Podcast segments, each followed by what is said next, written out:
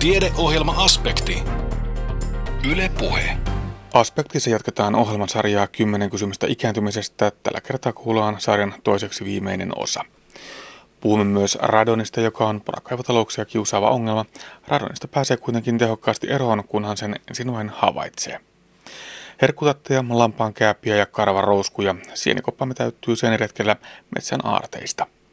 Tutustumme myös navigoituun transkraniaaliseen magnetistimulaatioon, joka tekee tuloaan terveydenhuoltoon. Tämän tekniikan avulla voidaan tutkia aivojen rakenteita ja tehdä näin lääketieteellistä tutkimusta, mutta lisäksi aivokorta manipuloimalla voidaan antaa erilaisia hoitoja, kuten vaikkapa masennushoitoja. Aspektin kokoaa Kimmo Salveen. Elämänkokemusta, hiljaista tietoa ja valoisaa virtaa, näitä piisaa senioreissamme. Ohjelmasarjassa 10 kysymystä ikääntymisestä kurkataan ikäihmisten elämään monelta nurkalta. Hokema ylös, ulos ja lenkille on monillekin tuttu, mutta pitää edelleenkin paikkansa. Yhtä lailla voisi todeta, että sängystä ja liikkeelle, kun puheena on iäkkäiden potilaiden hoito ja kuntoutuminen. Kuinka ylipäätään pitää ikäihmisten toimintakykyä yllä myös sairauden yllättäessä? Tätä kysytään tänään.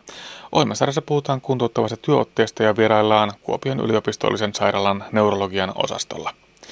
Fysioterapeutit Irma Haikonen ja Pirjo Huuskonen avustavat sairaudesta toipuvaa rouvaa sängystä pystyasentoon. Päivä. Otan jalat täältä ja Pirjo voi vähän auttaa täältä ylhäältä. Ylävartalosta noin. Ja vähän aikaa otetaan ihan tässä semmoista happilisää. Katsotte suoraan eteenpäin ja hengittelette rauhallisesti. Tuntuuko huimaava vai? Tuntuu. Joo. Joo. Pyöriikö se silmissä vai musteneeko se? Pyörii. No se ehkä tasoittuu, kun vähän Joo. Vähän aikaa tässä hetki aikaa istahettaa ja kuulostellaan miltä se tuntuu. Mm. Minä tuen täältä toiselta puolelta, niin Irma laittaa nyt kenkiä Joo. sitten jalkaan tuossa. Itse olette mukana niin paljon kuin vaan pystytte olemaan siinä. Niin, ja työntäkipä tuonne ihan pohjaan asti. Noin. Niin.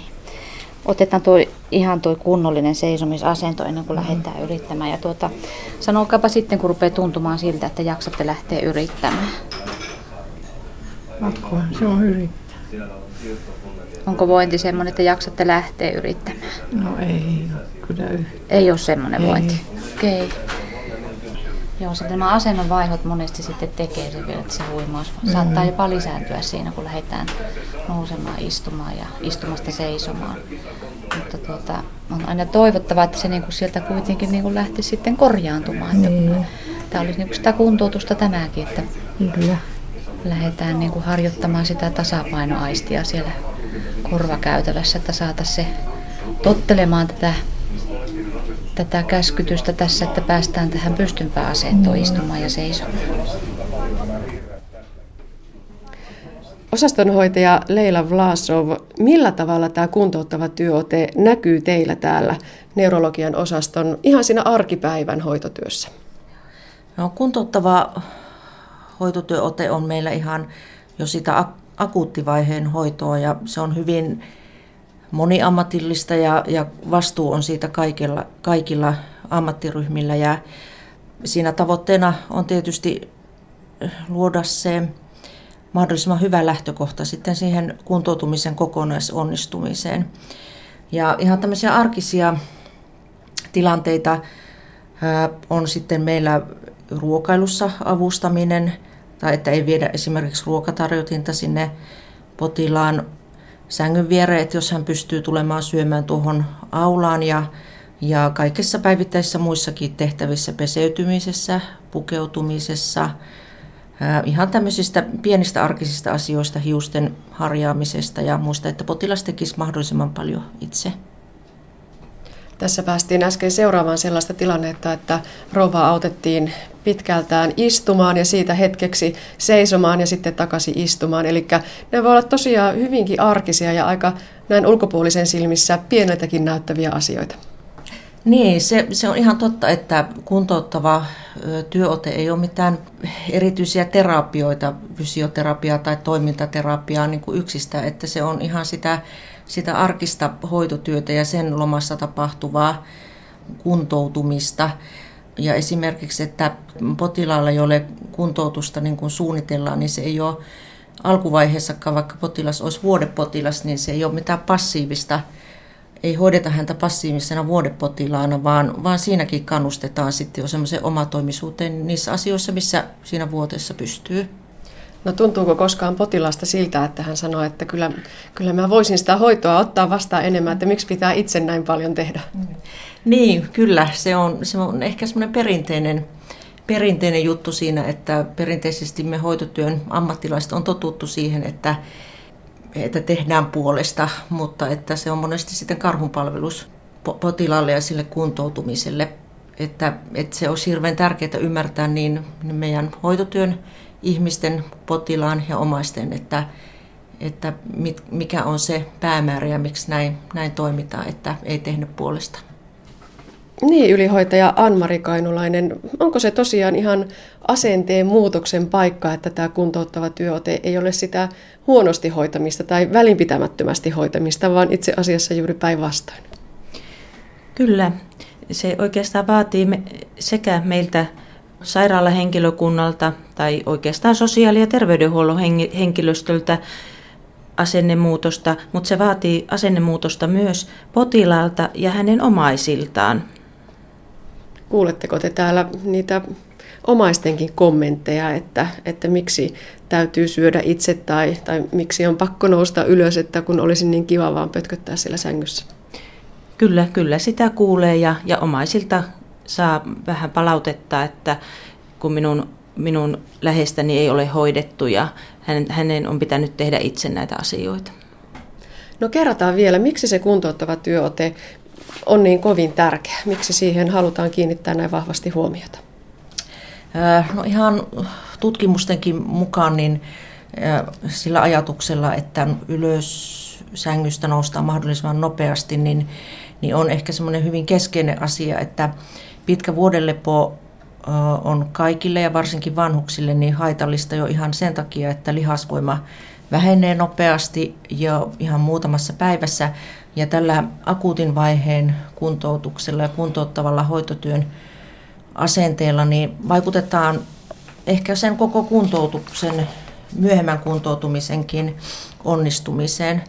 Ja, ja tällä tietysti haetaan kaikkea sitä, että, että potilas kotiutuu mahdollisimman nopeasti, estetään sitä laitostumista ja, ja minusta tosi tärkeä juttu, jota niin kuin ihan henkilökohtaisestikin ajattelen, niin mahdollisimman hyvä elämänlaatu saavutettaisiin sillä, että, että potilas on mahdollisimman omatoiminen.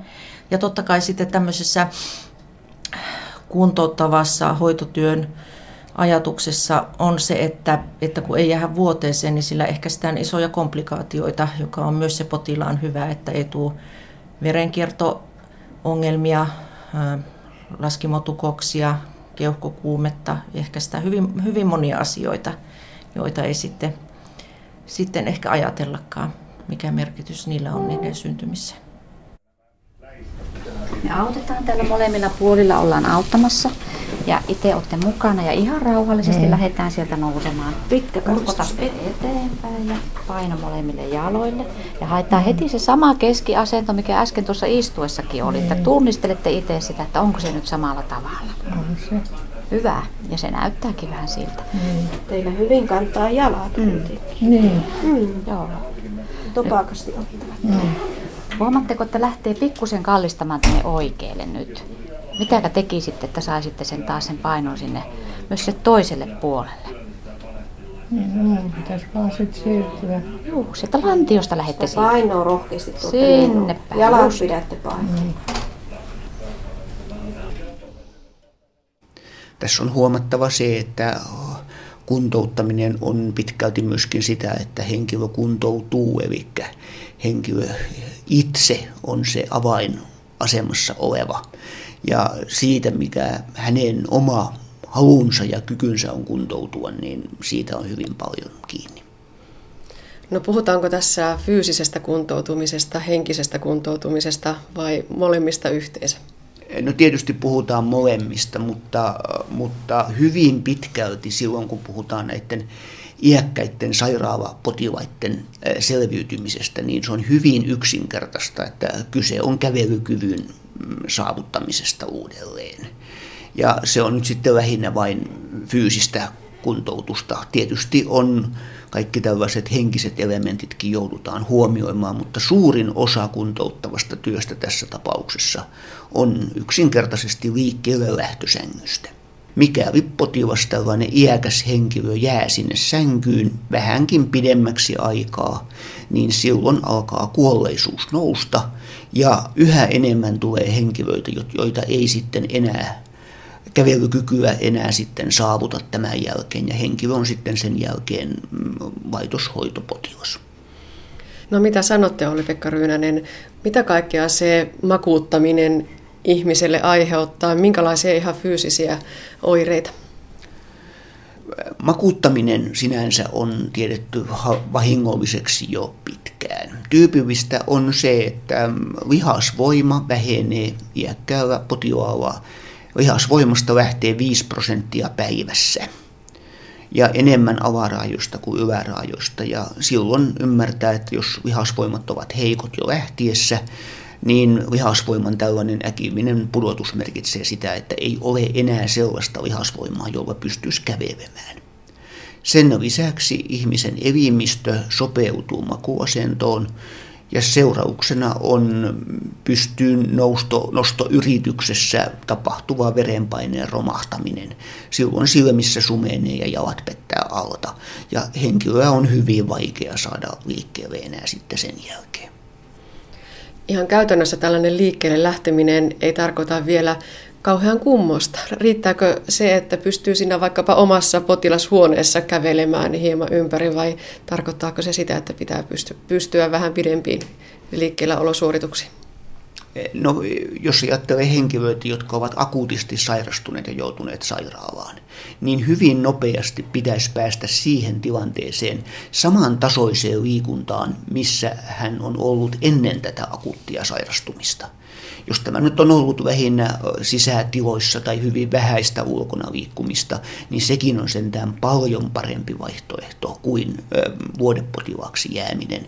Joten sitäkin, siihenkin kannattaa silloin pyrkiä. Samaan tasoon, mistä oli lähdetty ennen sairastumista. No riittääkö se, että kuntouttava hoito aloitetaan sitten tietyn vaiheen jälkeen? Vai pitääkö tämä kuntouttava työote saada osaksi sinne ihan akuutin hoidon mukaan? No meillähän on tehty paljon työtä kuntouttavan työotteen hyväksi ja näin on hyvä. On kuitenkin huomattava, että viiveitä ei saisi tulla ja toistaiseksi on liian vähän kiinnitetty huomiota siihen, että nämä viiveet pitäisi saada minimoitua ja silloin se tarkoittaa sitä, että kuntouttava hoito alkaa ihan sieltä hoidon akuutin sairauden hoidon alkuvaiheista, eikä siihen saisi tulla ylimääräisiä viivepäiviä oikeastaan ollenkaan.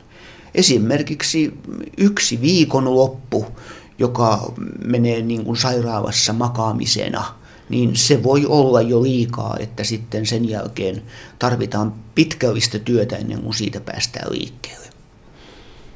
No entä sitten vielä loppuun se potilaan näkökulma? Ymmärtääkö iäkäs potilas oman parhaansa, kun häntä patistellaan liikkeelle? Useimmat ymmärtävät, mutta ei ehkä kaikki. Potilaalle täytyy sanoa se viesti, että jos ei lääketieteellistä estettä ole, niin sängystä on päästävä pois mahdollisimman pian. Jos ei pääse, niin on uhkana, että sinne jää. No nyt me olemme täällä neurologian osastolla, jossa se kuntouttava työote on ollut perinteisestikin aika vahvaa, mutta Anmari Kainulainen, pitäisikö se lähteä liikkeelle ja lähteekö se liikkeelle ihan jo sieltä esimerkiksi ensihoitaja-arjesta ja kulkee sitten koko hoitoketjun läpi?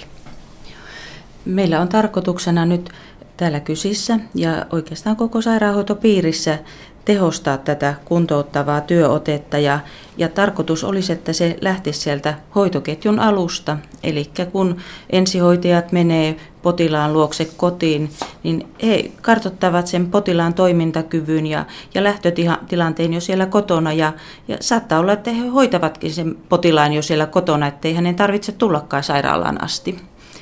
Ja, ja tällä tavalla me vältytään siltä, että, että se potilaan sairaalassa olo tai sairaalaan joutuminen, niin se pitkittyisi.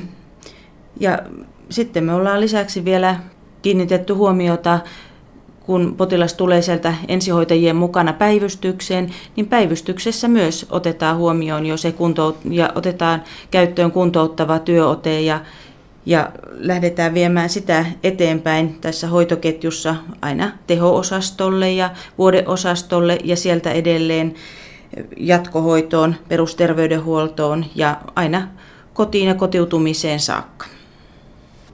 No riittääkö periaatteessa se, että kuntouttava työote näkyy täällä erikoissairaanhoidon puolella?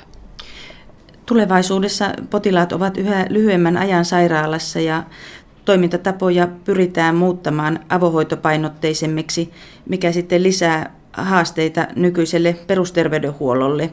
Ja sinnekin varmasti sitten vaaditaan toimintatapojen muutoksia ja mahdollisesti myös lisäresurssointia. Haastateltavina Kuopion yliopistollisessa sairaalassa olivat ylihoitaja Anna-Mari Kainulainen, osastonhoitaja Leila Vlasov ja professori Olli-Pekka Ryynänen. Toimittajana edellä oli Anne Heikkinen.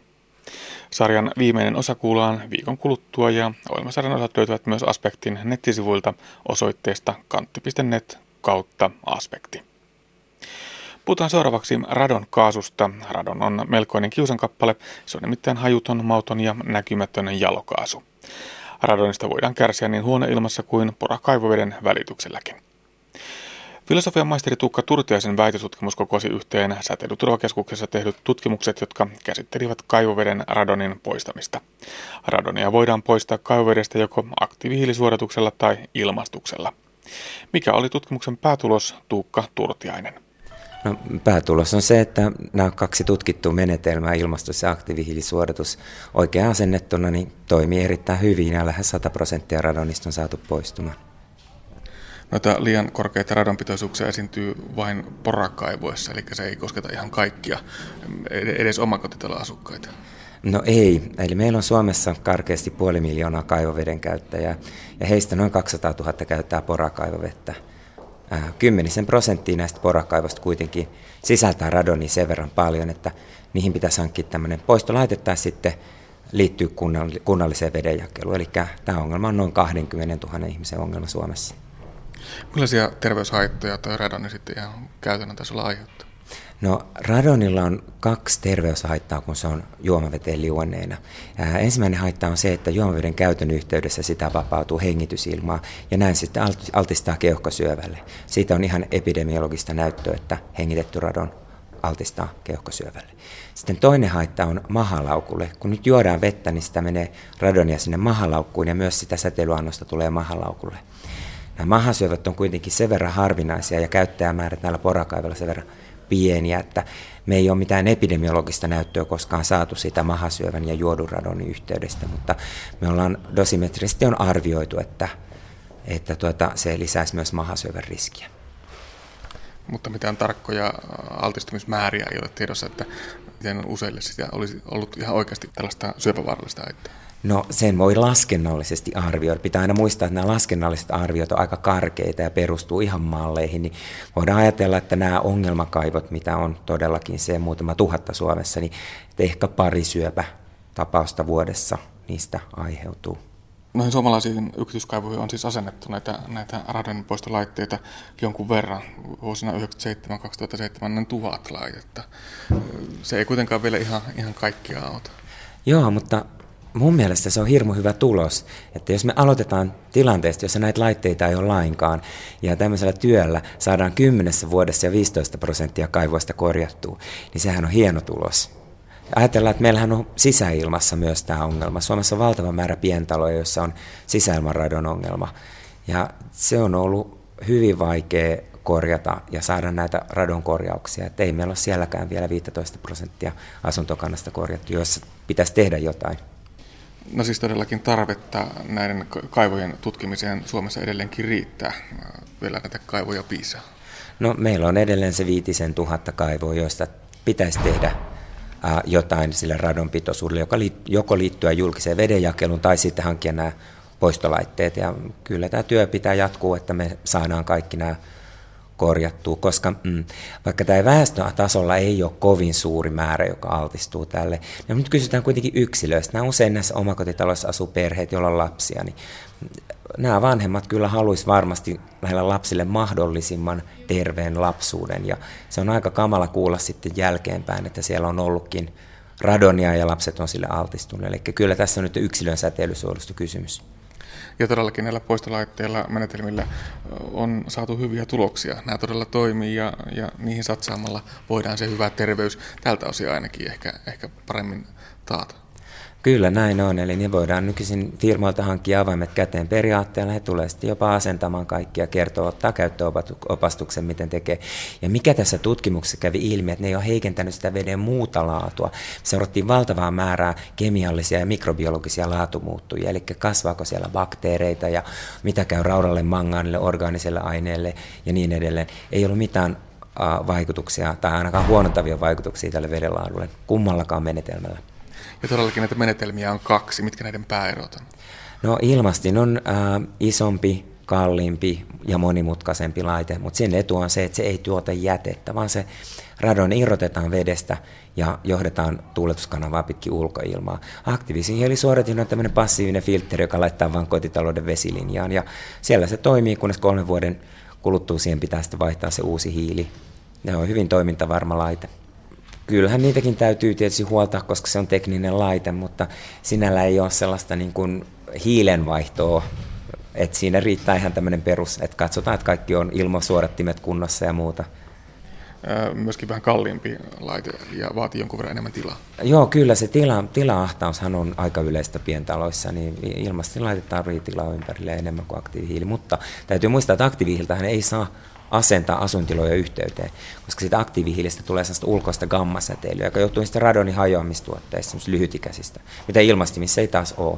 Niin aktiivihiilisuodatin pitää asentaa kellariin, erilliseen vajaan huoltotiloihin tai johonkin muuhun ei-asuntilojen yhteyteen. Eli se on myös rajoitettu aktiivihiilisuodattimen käytölle.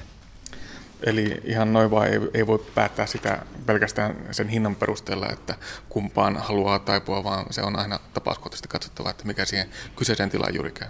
Kyllä, ja kannattaa ottaa nyt yhteyttä niihin yrityksiin, jotka näitä laitteita myy. Usein he sanookin, että millaiset tilat siellä on, ja he tietää kyllä, että kumpi tekniikka on järkevämpi. Ja aina kannattaa se veden muulautu selvittää, että onko siellä rautaa ja mangaania ja ja jos on, niin ne kannattaa myös poistaa sitten saamalla. Hankkia sellaisen laitteen, jolla saa kaikki pois yhtä aikaa, että systeemin yhdellä kertaa. Miten hyvin tämä ongelma ylipäätään tiedostettu tuolla asumispuolella? No yllättävän huonosti, kun ajatellaan, että meillä on kuitenkin tiedossa nämä, nämä radon alueet. Sisäilman radon on huomattavasti tutumpi ihmisille, mutta tämä, että kaivoveden radon mm, meillä on esimerkiksi Askola, joka on hyvin paha kunta, niin siellä eräskin perhe oli kymmenen vuotta käyttänyt porakaivoa, eikä kukaan ollut ei ollut missään keskustelussa heille käynyt ilmi kenenkään kanssa, että siellä voisi olla radonia. Ja sitten kun se mitattiin, niin se olikin maailman ennätyspitoisuus, 130 000 becquereliä litrassa. Tää, kyllä tässä ehkä voisi alueellinen tiedotus varsinkin toimii. Meillähän on terveydensuojelulain perusteellahan nämä kunnan terveystarkastajat, heidän pitäisi kertoa asiakkaille juomaveteen liittyvistä mahdollisista terveyshaitoista. Mutta käytännössähän tämä on aika vaikea tehtävä. Meillä ei ole kaivorekisteri esimerkiksi Suomessa, että tämä terveystarkastaja kunnassa niin ei voi tietää, ketkä kuntalaista käyttää kaivovettä. Ehkä voi arvailla, että siellä ei ole kunnan johto, että niiden täytyy käyttää kaivoa, mutta se on vaikeaa ja työlästä saada ne ihmiset kiinni alueellinen tiedotus, silloin kun on paikallisradio tehnyt juttuja tai paikallislehti, niin silloin on tullut huomattu, että mittausaktiivisuus vilkastuu huomattavasti. No millaisia terveisiä haluaisitte nyt lähettää sitten porakaivotalouksille, että miten, miten tähän asiaan pitäisi kiinnittää huomiota? No nyt jos ei sitä vedenlaatua ole koskaan tutkittu, on olemassa ne neljä haitta jotka on verrattain yleisiä porakaivossa. Ne on fluoridi, arseeni, urani, radon. Ainakin tämä neljän setti pitäisi tutkituttaa. Yleensähän nämä ei kovin kalliita on nämä mm, vedenlaatuanalyysit, mutta ottaa alueelliseen ympäristökeskukseen yhteyttä ja kertoo, että haluaisi tämmöisen tutkimuksen, sieltä sen voi tilata sitten.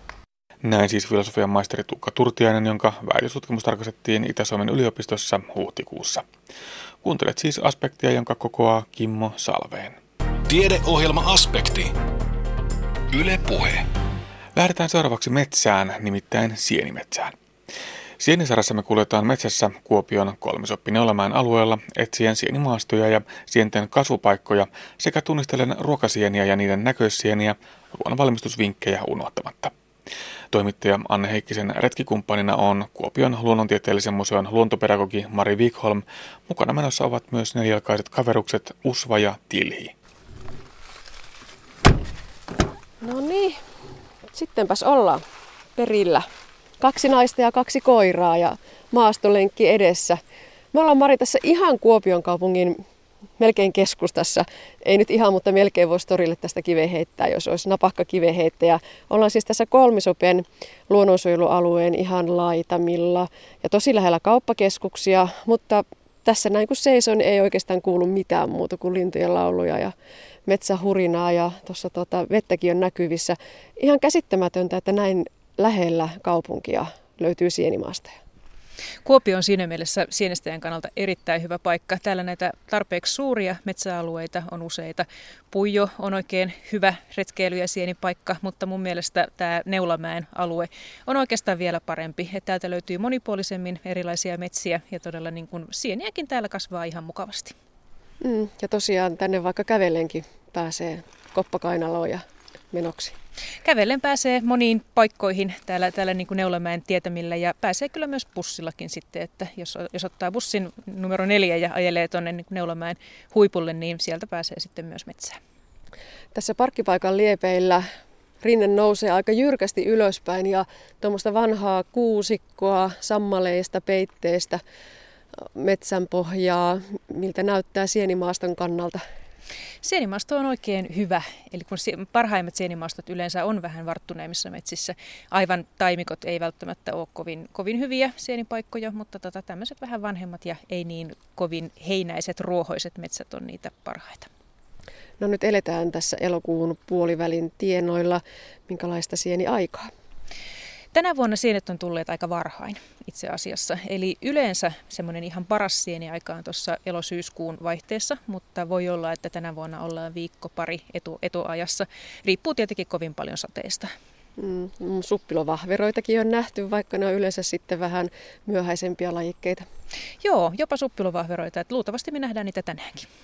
Joo, ja se on muuten totta, että kun puhutaan sienestämisestä, niin ei ole semmoista yhtä parasta ajankohtaa, koska luojan kiitos sieniä syntyy koko ajan ja, ja niille samoille paikoille voi palata vaikkapa monta kertaa. Juu, sienestäminen on siinä mielessä hauska harrastus, että se kestää melkein koko vuoden. Eli keväällähän kasvaa korvasieniä ja, ja huhtasieniäkin voi hyvällä tuurilla vaikka omalta pihaltaankin löytää. Ja sitten siinä tulee sellainen pieni tauko. Ihan, ihan siinä alkukesästä ei välttämättä sieniä ole, mutta tota, juhannuksen jälkeen nousee jo ensimmäiset haperot ja kantarellit. Ja sitten se tosiaan vauhti vaan kiihtyy tänne elo-syyskuulle mennessä. Ja, ja tota, viimeisimmät sieniretket voi olla jo niin kuin ihan marraskuutakin.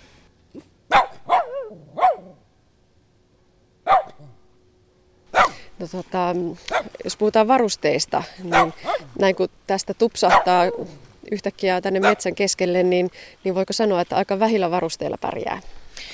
Aika vähillä varusteilla. Tämä ei kyllä tosiaan ole mitään välineurheilua, mutta kumisaappaat on hyvä pistää jalkaan, niin silloin pääsee kulkemaan paremmin sitten muuallakin kuin poluilla.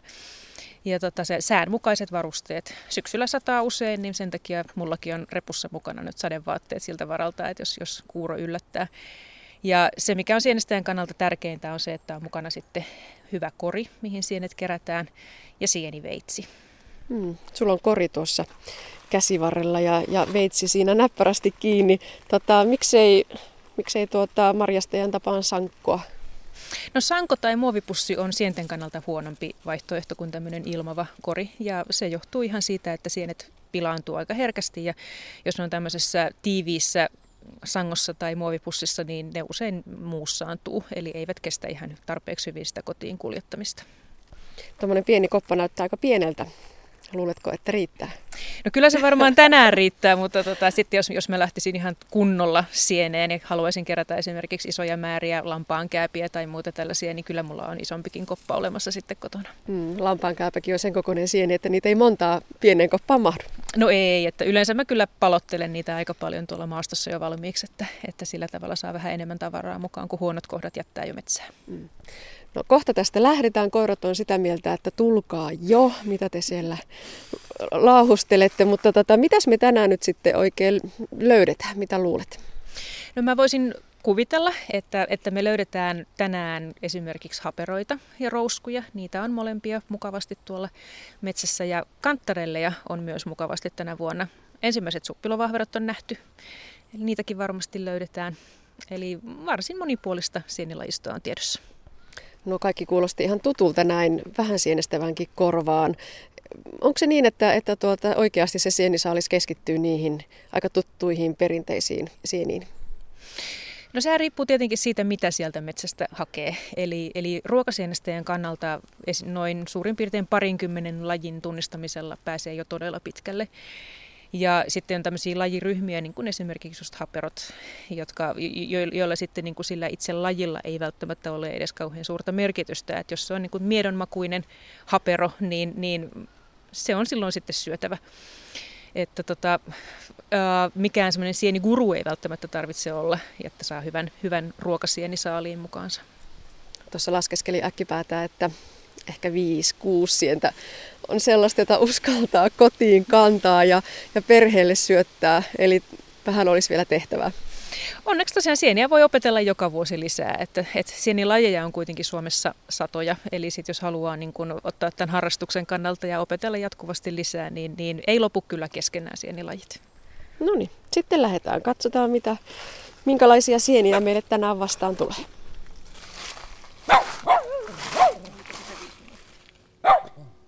Sieniretki jatkuu jälleen viikon kuluttua. Silloin sienisaalis karttuu muun muassa lampaan käävillä. Tutustutaan seuraavaksi navigoituun transkraniaaliseen magneettistimulaatioon, joka tekee tuloaan terveydenhuoltoon.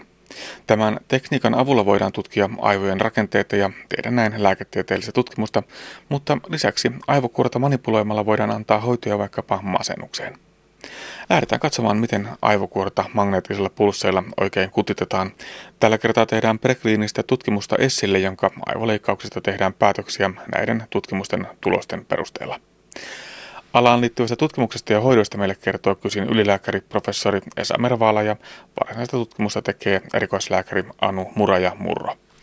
Aluksi sairaalafyysikko Petra Julkunen kertoo, mistä navigoidussa transkraniaalisessa magneettistimulaatiossa on oikein kyse. No se tarkoittaa, että me pystytään magneettipulsseilla aktivoimaan hermostoa. Ja sitten se navigoitu osa tulee siitä, että me tiedetään myöskin, mitä kohtaa aivoissa me stimuloidaan.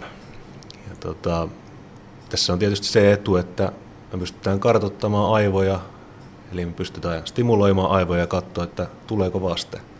Me tiedetään, mistä kohtaa aivoista se vaste mahdollisesti tulee. Ja näin esimerkiksi tänään potilas ää, on epilepsiapotilas, kenellä on tuumori aivoissa ja nyt siitä tuumorin läheisyyttä katsotaan, että löytyykö siitä tämmöisiä normaalin toiminnan alueita ja laajeneeko ne normaalin toiminnan alueet sitten ää, tuon kasvaimen alueelle.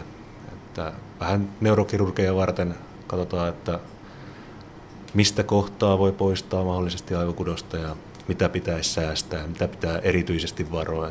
Neurokirurgi käyttää tätä muun muassa suunnittelussa ja sitten ää, suunnittelevat sitä, että miten edes leikkaus suoritetaan ja miten paljon sieltä voidaan ottaa mahdollisesti sitten kudosta pois. No kohta kun tuo potilas tulee tänne huoneeseen, tutkimushuoneeseen, niin mitä hänelle ihan konkreettisesti tehdään?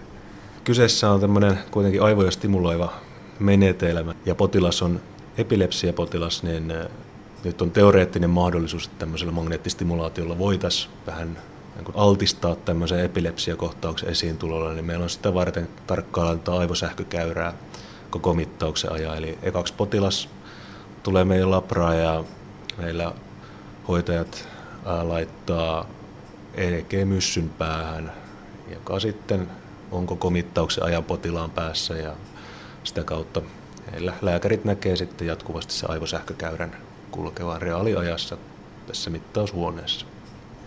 Ja sitten ruvetaan antamaan pulsseja aivoille. Kyllä joo, meillä on ihan pienet muut semmoiset esivalmistelut, mitä, mitä tässä tehdään. Eli potilailla laitetaan semmoiset lasit päähän, mitä sitten meillä on tuolla katossa stereoinfrapunakamera, mikä sitten seurailee oikeastaan kaikkia instrumentteja, mitä tässä tähän navigoituu transkraniaaliseen magneettistimulaatioon liittyen käytetään tässä huoneessa. Eli on se stimulaatiokela, minkä kautta se magneettipulssi sinne ohjataan sinne aivoihin ja sitten on ne potilaan päässä olevat lasit, ja sitten kanssa toi kamera seurailee. Periaatteessa ihan normaali neuronavigaatiojärjestelmä, jos tietää mitä se tarkoittaa. Niin semmoiset lasit on päässä potilaalle ja aluksi kerrotaan tietokoneelle, että missä kohtaa huoneessa potilaan pää on ja sen jälkeen voidaan aloittaa se stimulointi.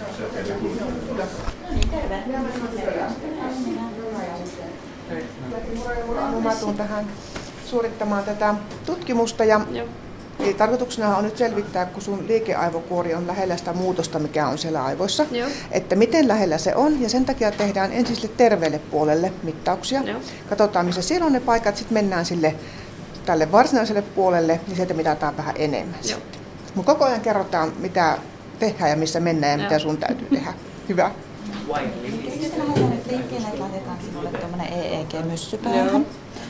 Tuttua hommaa varmaan. Joo. Mittailen tässä samalla. Ja rapsutellaan sitä päänahkaa, että saadaan hyvä kontakti sinne. Ja sitten laitetaan muutamia elektrodeja sun kasvoihin Joo. ja sitten käsiin.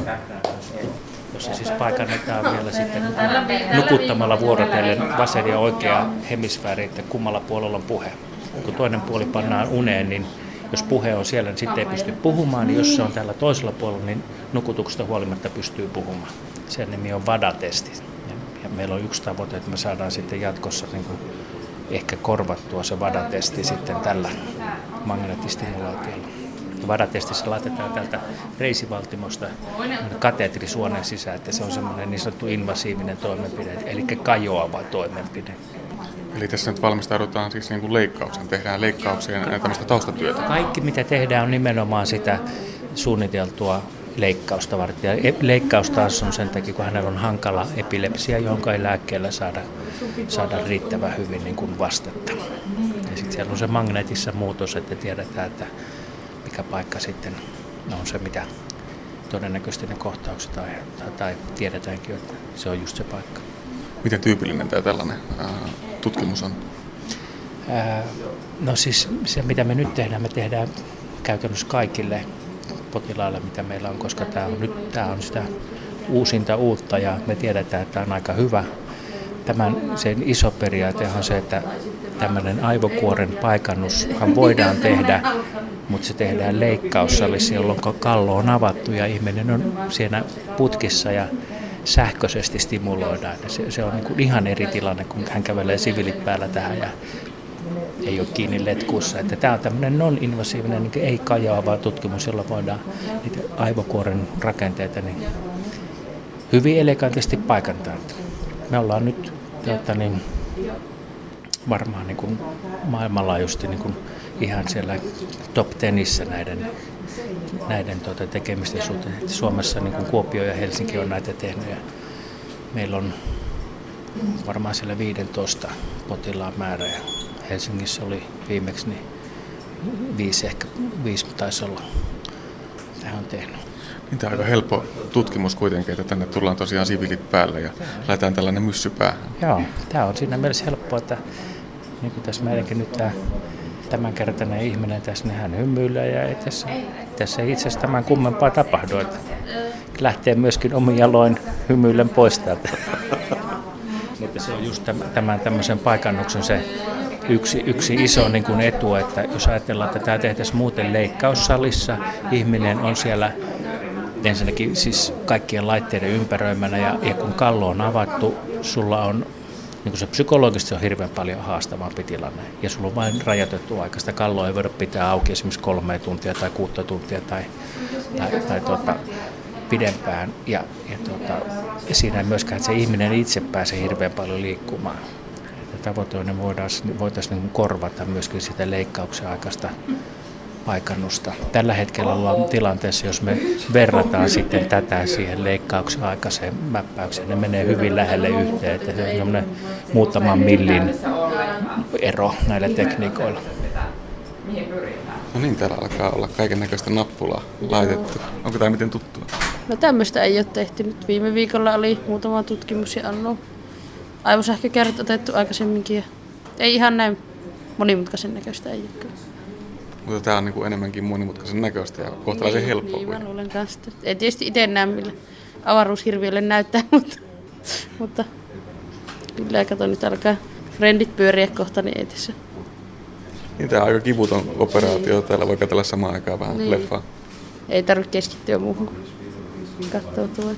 Viime viikolla oli vähän, kun avattiin tuota, tuota reisivaltimoa ja nukutettiin niitä aivonpuolikkaita, niin se oli vähän erilainen sitten.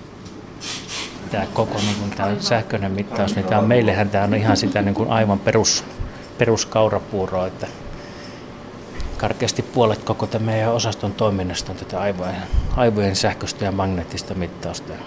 Puolet on sitten näitä ääreishermojen lihasten toimintaa. Mitä tekniikkaa ei ole hirveän uh, uutta kuitenkaan, mutta tässä on viime vuosien aikana menty aika paljon kuitenkin eteenpäin. Joo, no sinä, sinällään tämä, tätä aivojen stimulaatiotahan on, on kyllä kuitenkin parikymmentä vuotta osattu tehdä, mutta, mutta tämä niin sanottu navigoitu magneettistimulaatio antaminen, tämä on semmoinen, semmoinen tota, suhteellisen uusi keksintö, tämä itse asiassa on suomalainen keksintö ja, ja, ja tämä meidän laitteisto on itse asiassa maailman ensimmäinen asennus. Eli tässä on siis se idea, että nyt tarkasti nähdään sitten, niin se kohta käy ilmi, niin, niin voidaan suurin piirtein lyijykynän kärkeä vastaavalla alueella suoraan nähdä, mihinkä kohti se stimulaatio menee. Aikaisemmin se stimulaatio on ollut vähän niin kuin lainausmerkeissä niin kuin oikealle tai vasemmalle, että siinä ei ole tämmöistä navigointia ollut ollenkaan. Ja semmoista on tosiaan parikymmentä vuotta tehty ihan, ihan aika monessa paikassa, mutta tämä navigoitu on ihan, ihan sitä niin kuin tällä hetkellä se uusin, uusin niin kuin tekniikka. Perinteisillä menetelmillä se oli vähän sinne päin, mutta tämä on nyt jo vähän niin kuin millimetripeli. Ja juuri näin, että perinteisillä niin kuin, niin kuin voi sanoa, että oikein ja vasen aivopuolisko pystytään tutkitaan, tutkimaan, mutta ei esimerkiksi tarkasti, että missä on vaikka peukalon liikuttaja lihas tarkasti, se, se tarkkuus ei riitä siihen. Mutta iso osa maailmalla tehtyistä tänä päivänäkin tehdyistä töistä on tämmöisiä niin sanottuja ei-navigoituja, että ei ole näitä laitteita joka puolella. Ja se on yksi, yksi niin kuin meidän täällä tietenkin se iso etu, että meillä on tämmöinen, tämmöinen laitteisto ja on aika hyvin siitä jo saatu kokemusta ja, ja, ja koko ajan niin kuin, melkein niin kuin eksponentiaalisesti nousee näiden julkaisuja, mitä maailmalta, maailmalta tulee julkaisuja, niin määrä ja myöskin sovellutusalueet, että tämmöinen aivojen stimulaatiohoito ylipäänsä, niin se on, se on erittäin kuuma aihe noin laajemminkin, siis neurologiassa ja psykiatriassa. Niin, tässä on kaksi eri lähestymiskulmaa. Tätä voidaan käyttää tutkimukseen, eli siinä vaiheessa kun tutkitaan potilasta, mutta myöskin mm. ihan aktiivisissa hoidoissa. Kyllä, kyllä nimenomaan. Että, ja nyt tässä tänä aamuna niin, tehdään tämmöistä paikannusta, eli me puhutaan tämmöisten kriittisten aivoalueiden paikantamisesta. Se tarkoittaa siis sitä, että mitkä on semmoisia aivoalueita, mitä sitten ei esimerkiksi leikkauksessa voida leikata pois. Koska jos leikataan, niin sitten tulee jonkin tyyppisiä puutosoireita. Se on siis tämä tämmöinen paikantaminen. Ja nyt kun tämä on tehty, niin sen jälkeen asia on valmis ja ei palata enää tähän. Mutta jos ajatellaan hoidollista, niin sitten voidaan antaa vaikka esimerkiksi kuuden viikon ajan joka päivä tätä stimulaatiota. Tämmöisestä on myöskin nyt jo aika hyviä kokemuksia ympäri maailmaa ja, ja muun muassa tämä käypähoitosuosituksissa on, on masennuksen hoidossa niin tämä magneettistimulaatio otettu mukaan ihan hyväksytyksi hoidoksi ja, ja hoitovaste on suurin piirtein samaa kuin mitä saadaan masennuksen lääkehoidolla. Meillä, meillä kokemus on ollut lähinnä sellaisista ihmisistä, jossa lääkkeellä on yritetty ja aika kovastikin yritetty eikä ole saatu apua, niin sitten on tultu tähän ja, ja tuota, on saatu ihan huomattavaa apua tällä, joka on ollut iso muutos siihen lääkkeellä saatu. Meillä on semmoinen iso vakavan masennuksen tutkimussarja just päättynyt tässä ja sen tuloksia ollaan analysoimassa ja, ja tuota, nyt seuraavaksi ollaan ensi viikolla aloittamassa sitten skitsofreniapotilaiden tutkimista. Sitten on kipupotilaita, niitä tutkitaan ja hoidetaan. Se on yksi, yksi aika iso ryhmä. Sitten on aivohalvauksen kuntoutus, aika tärkeä osa ja semmoinen kasvava potilasmäärä. Ja tämmöinen vaikea hermosärky, neuropaattinen kipu on semmoinen, että Itse me ollaan aloittamassa täällä nyt ihan lähiviikkoina. Sitten on Turussa, Turussa aika hyviä jo kokemuksia, että tämmöisen hoidollisesta magneettistimulaatiosta myöskin sen kivun suhteen. Niin, pikkuhiljaa aloitellaan tässä, niin tämmöisellä tikulla kosketaan sun korvien nenän päälle. Tehdään sen takia, että toi potilaan MRI-kuva saadaan niin kuin linkattua tuon kameran kautta tähän systeemiin, että kaikki keskustelee keskenään. No niin. Sitten vielä muutaman kerran pään pintaa koskettelen. Ja samalla mitä meri tekee, niin jos alat jännittää sitä kättä tai kasvoja, niin sitten hän komentaa, että nyt, nyt rennoksi. Tuolla me nähdäänkin nuo, mitkä tulee sun käsien lihaksistosta tuommoiset. Niin mitä ohuempaa viivaa se piirtää, niin sen parempi se on. Eli jos sä heilutat vaikka peukaloa, mm. niin se alkaa Niin, tekemään tuommoista tikkua ja sitä me ei haluta. Joo. Niin nyt näyttää tosi hyvältä tuo.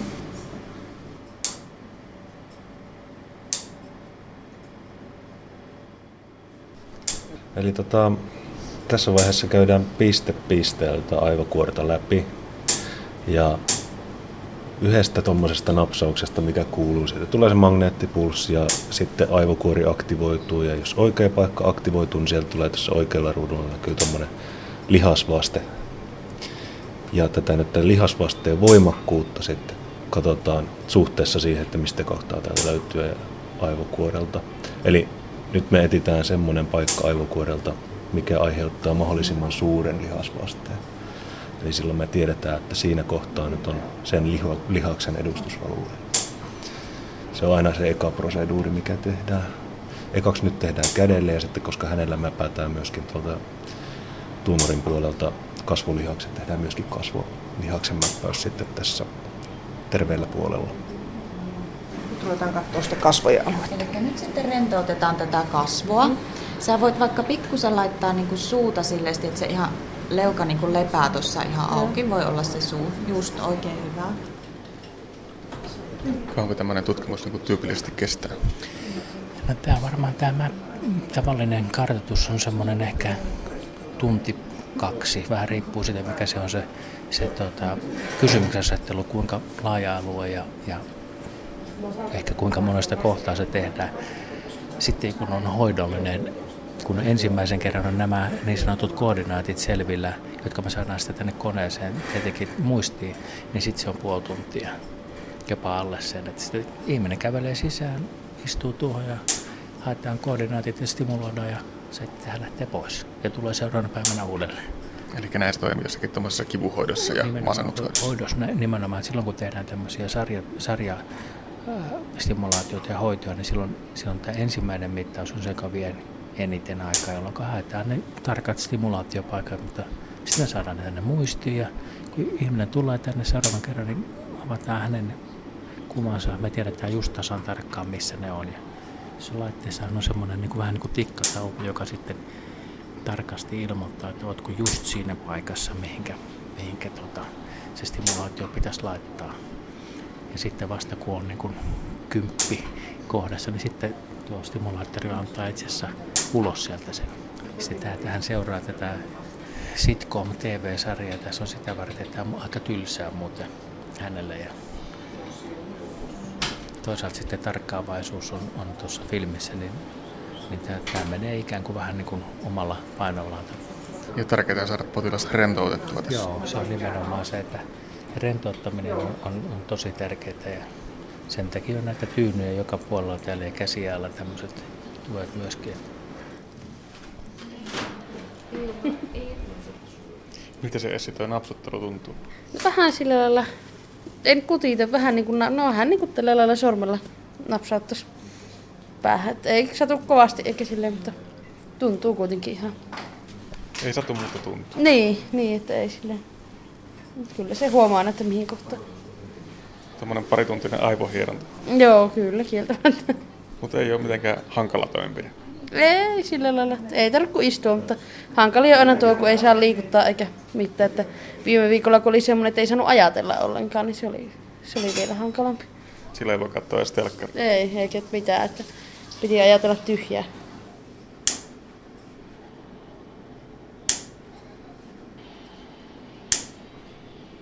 No onko siellä mitään riskejä vaaroja, kun ammutaan pään tuonne aivokuoreen tämmöisellä isolla virralla? No kyllä nyky, nykykäsityksen mukaan on, on, on tota, aika selkeää, että tämä on käytännössä täysin vaaratonta. Että ei, ei ole mistään päin kuvattu maailmasta, että olisi mitään oikeasti haittavaikutusta. Että se, mikä on se tavallisin sivuvaikutus, on lievä päänsärky, joka on ohimenevää ja, ja, ja tuota, monesti liittyy tähän hankalaan asentoon tässä. Tunnin kaksi istut tuossa, niin voi ottaa omakin niska rupeaa vähän jamottamaan. Mutta semmoisia haittavaikutuksia ja oikeita niin kuin vakavia sivuvaikutuksia tai jotain odottamatonta ne ei ole raportoitu. Tätä on tehty kuitenkin kymmeniä vuosia, niin koko ajan joka puolella tietenkin ollaan sitä asiaa seurataan.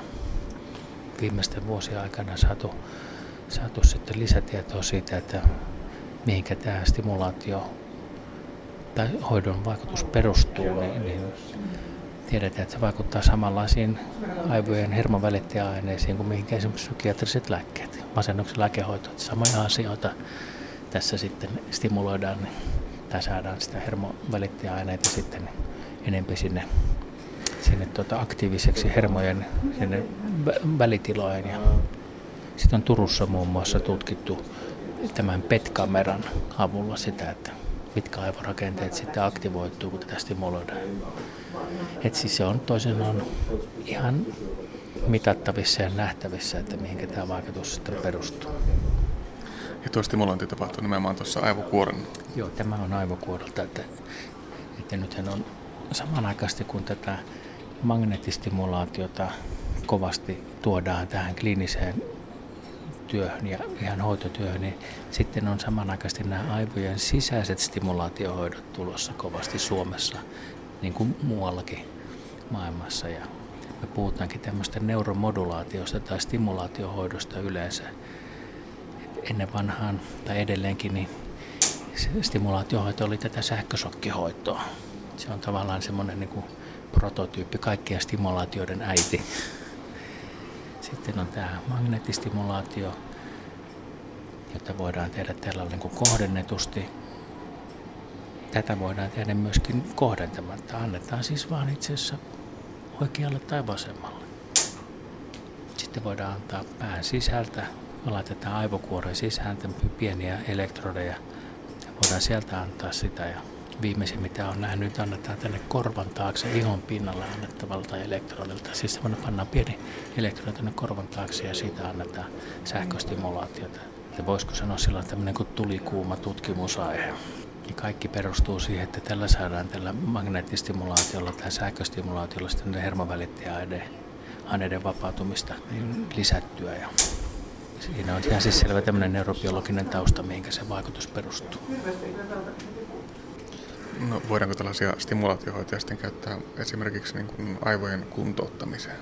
Joo, se on, se on tosi tärkeä sovellutus ja käyttöalue ja esimerkiksi aivohalvauksen kuntoutuksen ihan siinä, kun pyritään arvioimaan, ketkä todennäköisesti eniten hyötyisivät siitä kuntoutuksesta, niin me ollaan siihen käytetty tätä ja, ja se näyttäisi olevan aika hyvä, hyvä ennustamaan sitä, että kenellä sitten on resursseja kuntoutuksella sitten toipua. Ja sehän on muuten hirveän vaikeaa, kun ihminen on saanut aivohalvauksen, niin, niin on vaikea arvioida, että kuka sitten hyötyy sitä kuntoutuksesta parhaiten ja kenellä sitten se on vähän vaatimattomampaa. Ja, että semmoisia kokemuksia me ollaan jo saatu ja meillä on tuota, aivotutkimus Neuronin kanssa on ollut siitä tutkimuksia tässä jo, ja, ja tuota, useamman vuoden ajan. Se on itse asiassa se, mistä aloitettiin, että aivohalvauspotilaiden tätä kuntoutusta pyrittiin arvioimaan, kuinka hyvin voidaan sitä sitten tällä magneettistimulaatiolla niin ennakoida. Yksi varmaan, mikä tulevaisuudessa kiinnostaa yhä enemmän, on sitten aivorappeumasairauksien hoito. Joo, kyllä. Se on, se on myöskin yksi semmoinen, missä, mihinkä varmaan tämä on helppo arvioida, että siihen tämä tulee myöskin mukaan. Että aivojen rappeumasairaukset, jos ajatellaan vaikka esimerkiksi Alzheimerin tautia, niin, niin siinä tavallaan se tietynlainen haaste on se, että kun kuitenkin se tauti aika laajasti aivoissa, että siellä ei ole yhtä paikkaa. Ja ei oikein tiedetä vielä, että mikä olisi se paras ja tehokkain paikka. Vai onko se joku tietty alue, mitä lähdetään stimuloimaan systemaattisesti ja sitten katsotaan, mikä se hoitovaste on. Mutta Alzheimer-potilaita hoidetaan myöskin muulla stimulaatiohoidolla. Että se on, se on niin kuin aika lähitulevaisuudessa tulee olemaan ehkä senkin taudin osalta yksi hoitomuoto.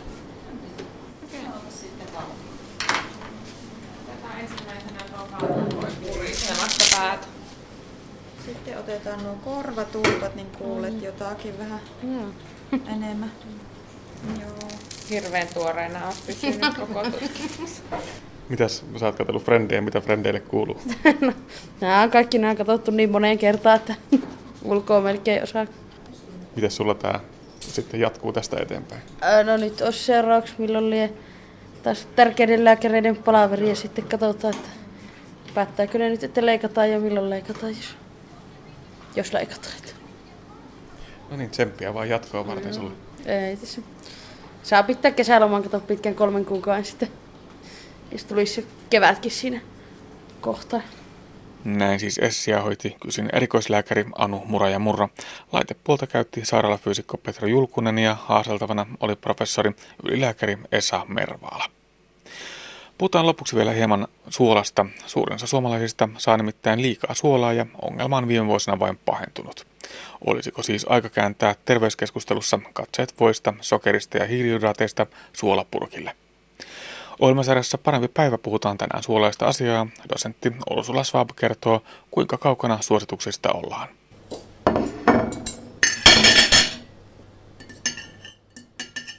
Hei, anteeksi, annatko siitä, sitä suolaa?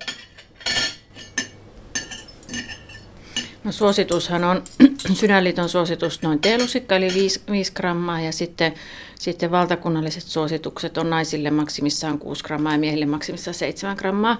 Ja naiset saa semmoisen 7 grammaa ja, ja miehet semmoisen 10 grammaa, mutta meidän suolan käyttö on nyt lisääntynyt. Et sitä selvitettiin vuonna 2012 ja edellinen selvitys oli 2007, niin se on valitettavasti lisääntynyt ja sen myötä myös sitten se diastonne verenpaine eli se pienempi lukema kuin kun verenpainetta mitataan, niin se on nyt suomalaisilla keskimäärin suurempaa kuin silloin viisi vuotta sitten.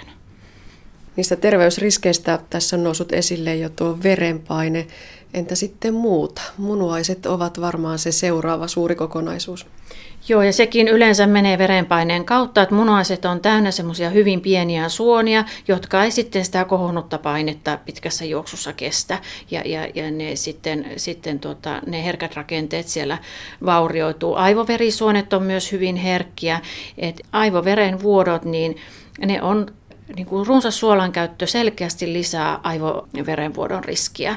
Et jos me pystytään suolaa vähentämään, niin, niin se selkeästi vähentäisi myös aivoverenvuototapauksia. No käykö tässä niin, että kun vähentää suolan käyttöä, niin terveysriskit tippuvat sitä mukaan?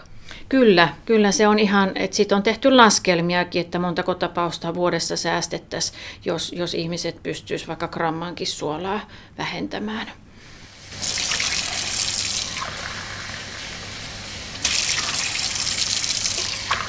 Jano voi johtua siitä, että, että elimistössä niin kuin nämä elimistön nesteet on vähän, vähän turhan niin kuin tiivistetyssä muodossa ja elimistö haluaa sitten laimentaa niitä ja, ja se sitten saadaan se signaali, että menepäs nyt juomaan. Mutta, mutta toki, toki janossa voi olla niin kuin muukin mekanismi taustalla, mutta silloin kun janottaa, niin silloin pitää juoda, oli se syy sitten, sitten mikä tahansa. Mutta jos syö esimerkiksi tämmöisen pussillisen perunalastuja illalla, niin kyllähän sitä seuraavana päivänä on sitten silmäalukset turvoksissa ja, ja, ja sormet on turvoksissa ja kengät ei mennä, mennä jalkaan ja niin edespäin. Että se on vain merkki siitä, että elimistö haluaa laimentaa sitä, sitä suolamäärää siellä elimistössä. Että meillä on ollut jano ja me ollaan juotu, että se suolamäärä sitten laimenisi, koska tämmöisen sipsipussillisen suolamäärä, mikä tulee sipsipussista, niin, niin sen erittämiseen menee semmoinen kolme neljä päivää. Ja elimistö on pakko kuitenkin laimentaa se suola jotenkin, niin, niin se mekanismi on se, että me, me juodaan, juodaan ja sitä nestettä kertyy, niin se on, ei sitten häiritse sitä elimistöä se, se liiallinen suolamäärä siellä, vaan sitten kun se on pikkuhiljaa poistunut munuaisten kautta, niin sitten se ylimääräinen nestekin lähtee pois. Et tästäkin voi niin kuin kuvitella, että miten kauhean raskasta se on elimistölle, että sitä suolaa on, on liikaa siellä. Näin dosentti Ursula Schwab, toimittajana oli Anne Heikkinen.